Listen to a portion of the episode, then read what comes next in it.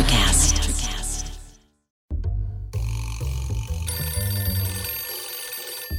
Has Roger Smith RSVP'd yet? Wall Street, I went to Wall Street to get seriously rich, but I didn't get rich. Hollywood I went to Boulevard, Hollywood to be a movie mogul. I didn't become a movie mogul. Washington, D.C. The president and Mrs. Ford have invited us down to Palm Springs. He's been But I there. the entertainment business. Done that. being hired by a company called Carolco Pictures. And It that. was the night before Ronald Reagan was inaugurated. And just about everything else you can imagine. I thought of myself as somebody who was a double agent. He knew a lot of famous My people. experience with Orson Welles, Streisand. How can you possibly hang out with that low-life Frank Sinatra? And now he's a result of that, I was invited to some fancy dinner. This is the podcast, Who the F is Roger Smith? But my real goal was to have an interesting life surrounded by interesting people, and at that, I succeeded beyond my expectations.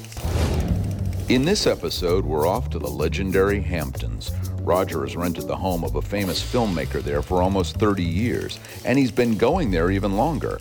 In the den of his Sag Harbor lair, we talk about why it's good to have Steven Spielberg as a neighbor and the haunts of Andy Warhol, Truman Capote, fashion and wildlife photographer Peter Beard, and even Donald Trump. There's also a side trip to Acapulco with Frank Sinatra and Barbra Streisand.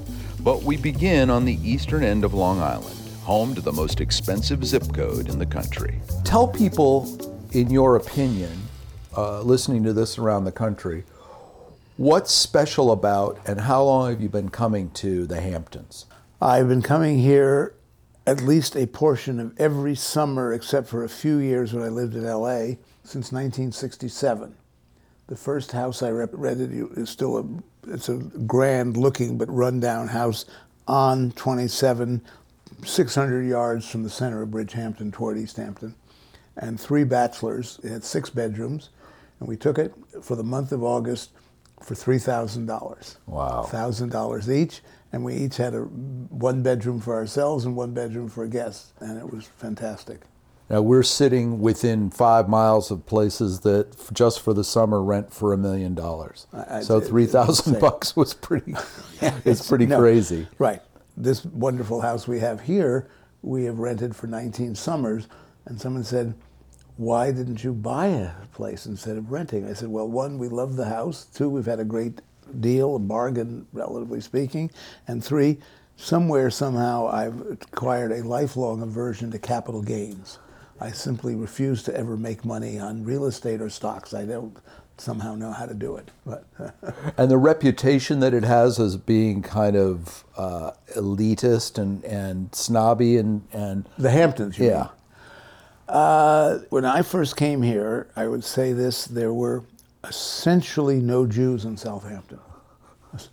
And I said to Mrs. Woodward, who was one of the grand dames, I said, I have to tell you this, and I can say it because I am Jewish. You let one in. that was 40 years ago. And here you are. And here, and here we all are. the, what we call uh, MOTs, members of tribe. Right.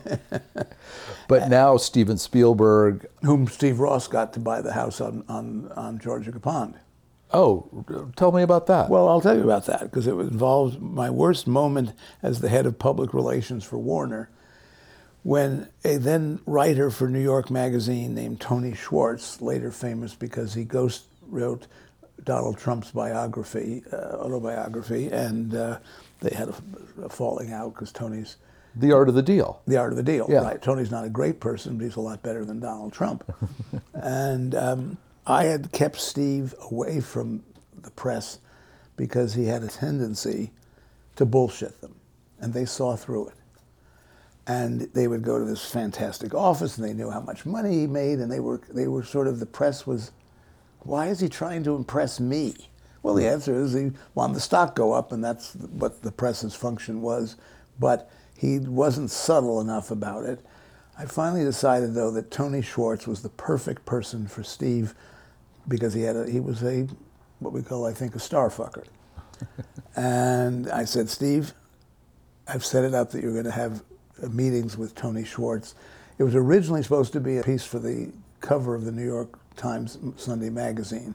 When he wrote it, it was such a laudatory puff piece, they refused to run it. Which I said, "That's that's that's uh, that was me Perfect. doing my job. Mission accomplished. Right. Uh, it- New York Magazine picked it up, and I said, "Okay, it's not the New York Times, but it's okay." Anyway, I said, "Steve, here's what you're going to do. You're going to invite him to be your house guest for the weekend in East Hampton." He said, "What?" I said, "Listen to me, careful." The guy is easily impressed by stardom and, and so forth. And you will have your neighbor, Steve Spielberg, just drop in while he's doing the interview, et cetera, and we will get exactly the piece we want, which we did. In fact, when he did it for the New York Times, they wouldn't run it because they thought it was too laudatory. However, at one point, I'm doing background with, with Tony, and he says, Tell me, I have a question. I know what Steve Ross sees in Steven Spielberg. That's obvious. What does Steven Spielberg see in Steve Ross? I mean, there's a 20 odd year age difference, a sort of Jewish businessman. He's a charming guy, but they're not exactly on the same wavelength. Good question. I said, Don't you know? He said, No. I said, He needs someone to teach him how to spend money. The minute I said it, I realized if that got into print, my, I would be dead. Dead. Not, not fired. You just wrote the lead. Yeah, right, yes. So I called Tony up and I said, Tony, I'm asking you, I'm begging you to make that off the record. No, oh, I wasn't off the record. You said it, I'm using it. I begged and pleaded, and I'm very deeply grateful to Tony Schwartz that it never ran because it was me being my big mouth worst because that was just exactly the wrong. It, it- what Were you otherwise quoted anywhere in the no, I, my rule always was if I was to be quoted, I was a, a Warner spokesman. I never mm-hmm. wanted my name in because what happens when they sew your name, the people slightly above you in the pecking order who don't deal with the press resent the fact that your name's in the paper and theirs isn't. So it was just Warner spokesman, and it also saved you sometimes uh, grief. In, this case, that would have been mega grief. Now, were you at the house that weekend when Yeah, he came? yes, so yes, you were a guest as well. Yes, I didn't spend the night though. I, I came for four or five hours of the afternoon, and um, it was actually Amanda's house. It was a wonderful house that Courtney, Amanda. Amanda Burden, whom Steve Ross had married at that point, had not yet divorced. They had they later divorced. And next door to where Spielberg's little Well, I don't. it- it- Place he is was now? he was a little further up Georgica Pond. They- They were down at the sort of the the, the ocean end of it. Um, the Martha Stewart end, or Yeah, the, yeah, yeah, yeah. yeah, yeah, yeah. Do you know that Kathy Spielberg Rayner. Had a weather vane that had a dinosaur on it, and so many people could see that even over the hedge Right. that they had to take it down because Oh, they too everyone tall? went, well, that's Steven Spielberg's house. Uh-huh. Oh, oh, they were they were, they wanted they didn't want people to be able to, to make the, I the guess, connection. yeah. Well, Spielberg, it is unfair of me to judge him based on my limited experience with him because it was mostly negative. Warner We've talked about the video game that was right. a failure. Well, and Warner Warner had the most spectacular house in Acapulco, at the top of Acapulco, just below, just uh, adjacent to Las Brisas, and the house.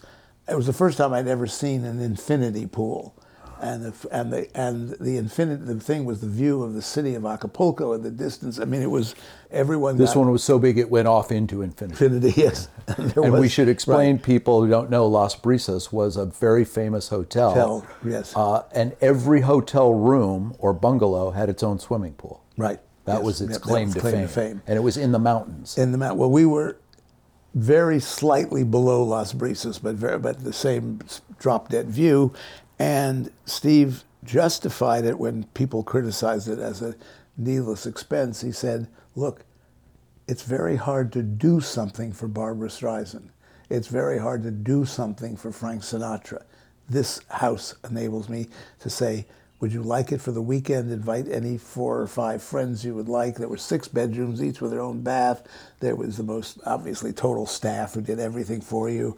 And uh, and, and when you got as you as an executive, at first, I got a weekend in May. Well, May was not exactly uh, desirable, and I slowly worked my way up to, to April. And I got uh, just before I got fired, I was in March, but February and January were the were the best weekends. And, Right. uh, and also, it was also dependent who else was there. If you were if you were invited to be there when Steve was there, that was Oh, the, that the was tou- the the touch time. of yeah, Right. yeah. yeah, yeah, yeah.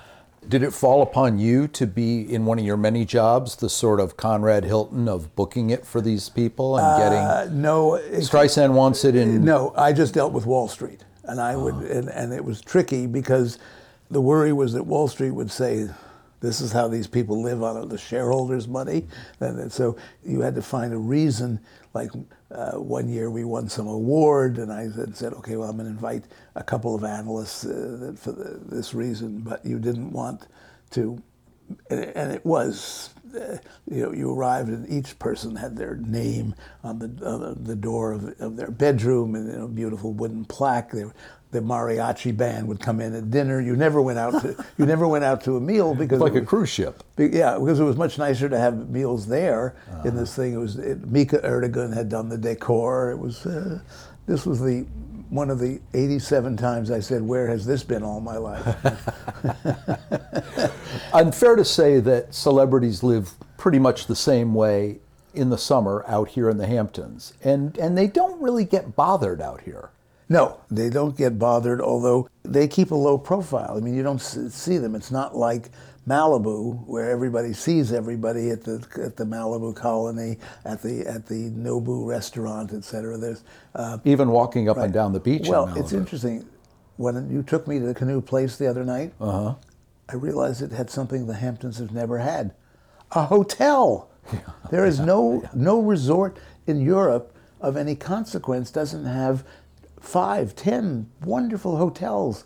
But here they don't want hotels. Everything is private homes. Yeah, the the canoe place in Hampton Bays was uh, in the 40s and 50s was uh, a place that Lucille Ball and Desi Arnaz went. There were a lot of famous people that vacationed Mm-hmm. there, and it's just had a, a massive remodeling, and it's uh, and it's lovely. But again, for people who are listening to this and don't know, there are no skyscrapers in the Hamptons. They won't let anything be built that Well, yeah, there- Over five right. stories The, and- the the life, and when I when I first started coming out here in the late '60s, whoever house guest you were, if they were invited to dinner, you had to invite the entire household. Right. So you would go to these places, uh, uh, you know, wonderful homes, but you were invited as part of the household, uh, people who you might never otherwise meet. And I know many people in Wall Street and in the movie business who realized that it doesn't matter where you live in the city, you're not going to necessarily meet people and get invited into their homes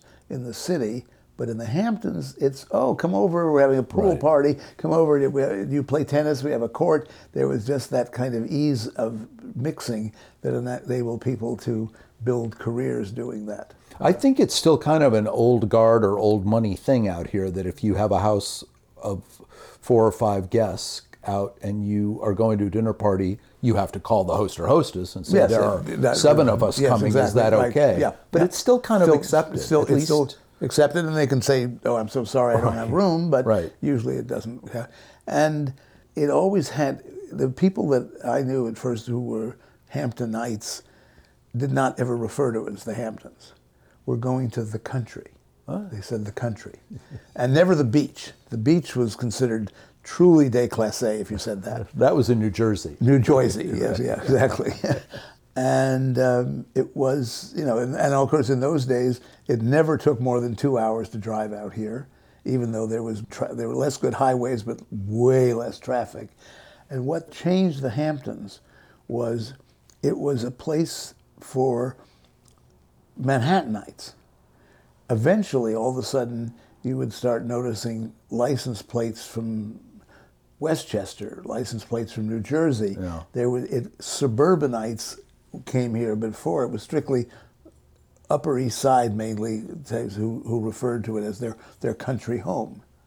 Warhol had a place. Uh, Well, the Truman celeb- yeah. Capote. Right. Uh, I mean, there were bars and Well, I'll tell you, restaurants. that- Truman Capote in nine, this would be about 1970. Um, in those days, you could hitchhike because it wasn't considered scary or anything like that. And, and at some point, I didn't have a car, and I had walked about half a mile into the center of Bridgehampton from the house we'd rented. And so I'm coming back, and I stick out my thumb to not to have to walk another half mile back, or maybe it was a mile. And I, a bright green, beautiful Jaguar XK pulls over, and I recognize Mr. Capote as the driver. I am very careful not to tell him that I've recognized him. Oh. Because I was then thinking, when the approach comes, how do I very graciously say, no, thank you, but that's very nice of you, Mr. Capote, but I, I don't go that way. He never, he never made an effort. He didn't make. The guy said, "What's wrong with me?" the guy never, never came on to me at all. I felt like chopped liver. It was yeah, bittersweet. Yeah. Where can I take you? And then I'll just drop you off. That's that's a great. Please. Uh, it's the one impression I do. And you happen to bring it up. Uh, best party you ever went to in the Hamptons? Did you ever go to Puffy's White Party or No, any of no, that? no, that, those- that was uh, much the later. best- the best I mean, we should ever- tell right. people when you came out in the '60s, it was potato fields. It was potato fields and a couple of nice and, houses. and people with with with slightly broken down 19th century farmhouses. Now, a few people had elaborate beachfront properties, but I remember someone saying, "Well, yeah, you won't believe it, but the guy paid thousand dollars a foot for beachfront property. Can you imagine?" It was not. Roy Scheider moved out here, and who else? Like uh, when you would uh, when you would go to a restaurant in the Hamptons back in the, people, day. the- but the people, well, the the restaurants that you went to were on absolutely quiet nights. You went to Shippy's, the most ordinary little uh, thing in Southampton that Uh-huh. just had pot roast and things like that. German food too. That place. Yeah, So yes, would- yes, yeah. the German. There was also the fanciest place was in Amagansett called Gordon's, and Gordon's went out of business because it insisted on a jacket and tie, and nobody in the summer wanted to still wear a tie. Then there was Even back in those days, when Yeah, all I- of the private clubs they went to, they had to wear, Wear a jacket ties, and tie, this- and everything in Manhattan, right. The everybody country, wore the a country, jacket the country was different. No, Yeah. no, no one wanted to wear a tie. And I guess we should explain to people listening now. There are palms out here. There's a uh, Right. there there every kind of fancy New York and uh, Miami or Palm Right. Beach restaurant has an outpost here. But in those days, when That- you first started coming right. out, there were one or two in each Hampton, right? And there were well, the two places that were beloved by the old guard was the old stove pub, which has returned in a slightly altered and not quite as good version, which was a weird combination of Greek food and great steaks. And some people went for the steaks, and some people went for the Greek food. I went for the steaks. It was run by the most unpleasant old Greek lady Who sat there and who then sat- sort of she told- walked- she was held sort court of in a way, right? Sort of slightly tragic version of Elaine of, of, of the Hamptons. She would sit at your table and, to, and she wanted she constantly wanted you to estimate how much her land was worth. She, she ended up selling for a lot of money. Well, that's a practice that goes on to this Yeah, day. Yes. yes. Like- but the steaks were fantastic. Lamb chops were great. And the other one, which was uh, much beloved besides that, was Bobby Van's, the original. Which is Bob- still here. Which is still Right. here, not in the same. Right, It it moved across, across the the street. street, and it, has none of the raffish charm that it had when his wife ran the front of the room and Bobby played the piano. Uh, when you went there for dinner on a Friday or Saturday night, And this was the place where Capote and George Plimpton and uh, it had a Yeah. literary crowd, Crowd, exactly. that- and some of the photographers, maybe Peter Beard Right, and yeah. maybe uh, yeah, and, and would was Warhol a, a fixture around, or he was mostly Not- not- in no, Montauk? uh, the property that he owned, well, he didn't really own it. It was owned by, oh God, I, I, I can see him, um, who, because he, he's the one who made the $30 million when it Not was. Julian Schnabel, who No, but also no. had a place Yeah, in. no, no. Um, Paul Morrissey. Oh, Paul Morrissey, who was part of the Warhol crowd, Uh-huh. owned the property. He had a little more capital than the rest of them did. And, and, and this so- was on the tip of Montauk. We Right. should tell people, and it was like on a cliff, on a bluff overlooking bluff, the yeah. ocean. It was spectacular. And on one side you had Dick Cavett, and on the other side there was uh, some other one. It had once Just the idea of going next door to borrow a cup of Chivas Regal from Dick Cavett it just uh, amuses me. Somehow. well, I spent several weekends at Peter Beard's house, which was Peter Beard was a, a, a, a photographer famous, of famous photographer, a famous socialite, and he was Yale class of like '58 or '9, so he was a few years older than I was. the charm oozed out of him. He was just wonderful, and he was catnip to women like you've never seen. He had more affairs. The most prominently was Lee Radziwill. And he was quite well known for traveling to Africa Yes, and and- taking and- wildlife ph- photographs and then doing all these Right. little doodles and writings on Well- them that are now massively valuable. Right. I can tell you two things about him, one of which is truly, truly impressive. His life's work, his photography, his negatives and things went up in smoke one night and burned to the ground, and, and three quarters of his work was lost forever. I had dinner with him the next night at Elaine's in New York, and he literally, I said, Oh, God, I'm so sorry. He says, these things happen. He shrugged. There was just sort of he was he was half of him was the all-American Yale boy, and the other half was a really great creative person who had great sense. He knew he could make more. Well, he could. It he knew- wasn't. yes, he wasn't yes, the right. uh, Warhol factory per se, Right, no. but he could. He could go back in, take some pictures. He and, said something to me once that I never forgot. He said, "Roger, no one should be in New York unless you have something it wants." he said, "Otherwise, it's not worth the effort and the trouble and the expense." That made a lot of sense. If none of his stories were about you, we hope you enjoyed this episode. Who the F is Roger Smith is recorded in an undisclosed bunker somewhere on the Upper East Side of Manhattan. All opinions are Mr. Smith's own, but everything he says happened because he was there. Bill Bergoli is our producer and editor. I'm Bill McCuddy. Ever thought about starting your own podcast? Do you have a business or a message you want to share with the world? Well, now it's easier than ever with Electricast. Hi, I'm Mark Netter. And I'm Peter Rafelson. We're the founders of Electricast Media. Whether you want to start a new podcast or already have one, join Electricast to grow your audience, monetize your content, and build your community. With our simple sign up, you get free promotion, world class analytics, premium ads, and personal support. Go to electricast.com and join our community today. Electricast, transform your influence. Electricast.